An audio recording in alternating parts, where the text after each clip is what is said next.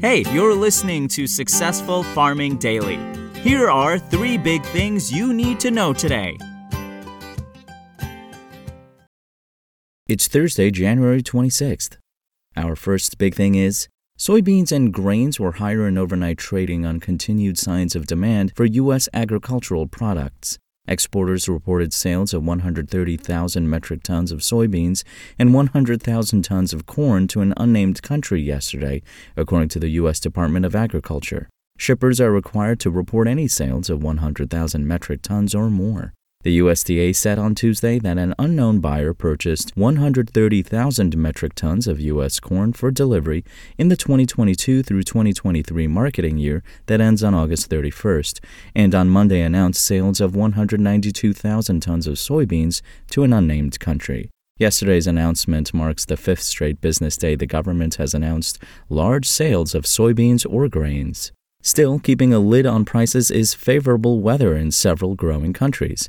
Rain is expected to expand today and tomorrow, and again Monday and Tuesday in parts of Argentina, Commodity Weather Group said in a report.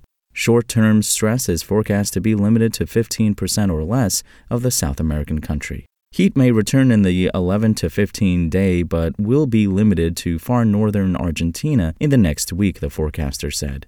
Precipitation is expected next week in parts of Paraguay and southern Brazil after a hot and dry pattern moves out of the area, CWG said. In the U.S. southern plains, where hard red winter wheat is overwintering, beneficial snow from 4 to 8 inches fell in the southeastern third of the region, and as much as 3 inches of rain fell in areas of the delta where soft red winter varieties are grown, the forecaster said. That likely will boost crop prospects for overwintering wheat.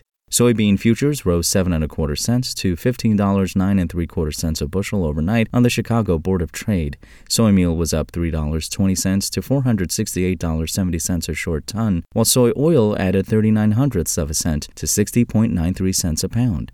Corn futures for March delivery rose two and three quarter cents to six dollars seventy seven and a half cents a bushel. Wheat futures for March delivery gained two and three quarter cents to seven dollars forty four cents a bushel, while Kansas City futures added five and a half cents to eight dollars forty eight and three quarter cents a bushel. Next up, ethanol production rose to the highest level in more than a month last week, while inventory surged, according to data from the Energy Information Administration. Output increased to an average of 1.012 million barrels a day in the week that ended on January 20th, the EIA said in a report. That's up from 1.008 million barrels per day the previous week and the highest since December 16th. In the Midwest, by far the biggest producing region, production rose to an average of 963,000 barrels a day last week from 958,000 barrels, the agency said. That was also the highest output level since mid December. That was the entirety of the gains for the week. East Coast production was unchanged at 11,000 barrels per day. Gulf Coast output remained at an average of 24,000 barrels a day, and West Coast producers kicked out 4,000 barrels per day, the government said.